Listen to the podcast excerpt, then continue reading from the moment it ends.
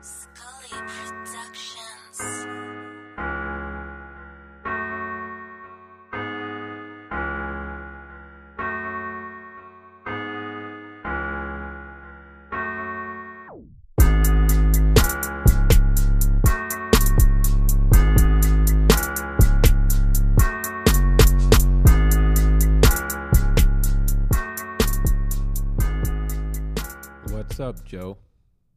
What's up, everybody? This is Jeff Fennell Sports 360. By now, you know the horrible news of the tragic passing of NBA legend Kobe Bryant. Kobe and his daughter Gianna were one of, were two of nine people who died in a helicopter crash in California. This is devastating news, um, not only for the NBA, obviously for Kobe's family, for the sports world, and for all who admired Kobe. When I got the news, I, like many, I was simply in shock. Even now, it's still hard to fully process. Kobe Bryant, one of the greatest basketball players of all time, was 41 years old. He had retired after playing 20 years for the Los Angeles Lakers and was well on his way to just an incredible second act in his life, doing so many good things. And it's hard to process even now that this has happened. I remember when Kobe came into the league and I watched him as a basketball fan. I watched him literally grow from a boy into a man. And the talent was obvious. But as you watched him grow, what became even more apparent was not only was he talented, but he had this unmatched passion, drive, commitment, determination to simply be the best. I heard some people say, and in the many tributes that have been coming in, both from those who are famous and not so famous, that this is like losing a member of the family.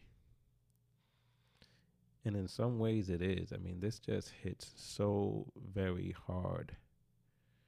For me, eh, the only thing I, I can liken it to two situations in my life.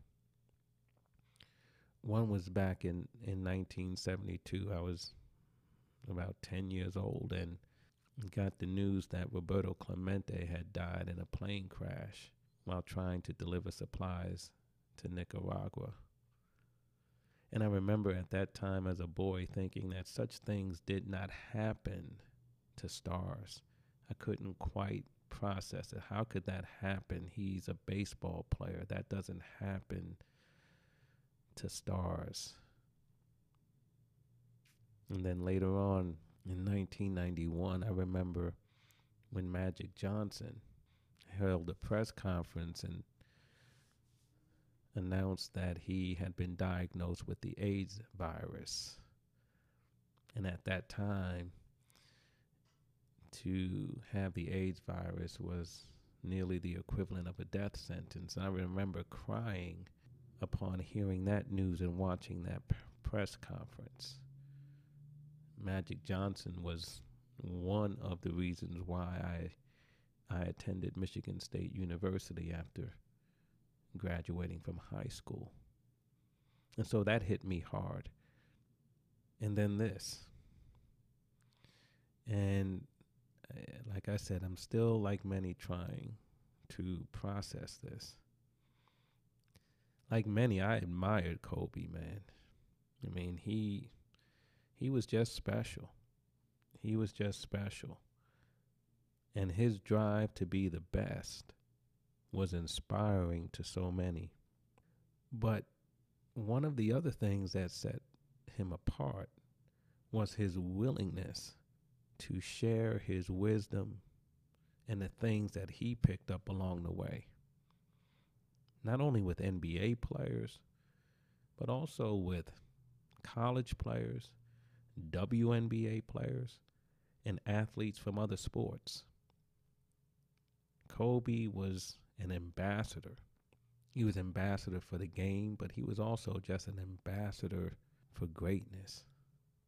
And he is gone far too soon. I remember listening to an interview of Kobe last year when he was talking about one of the things that he was doing in his second stage of life, and that was writing children's books. I mean, this man was talented. He won an Oscar um, a couple of years ago for an animated short. And I remember listening to this interview, and Kobe was talking about how heavily he was involved in the writing of the children's book, the character development, but also he talked about with equal passion the selection of the cover for the book. And I remember him saying how he rejected all kinds of covers because he said that it had to feel right. That he wanted parents who would purchase this book to know that an attention to detail and to quality went into every aspect of creating this book, right down to the cover and the feel of the cover. And it was those types of things about him that refusal to say good enough, but to always push to be the very best and to produce the very best, whether it was on the basketball court or in his other endeavors. That is inspiring.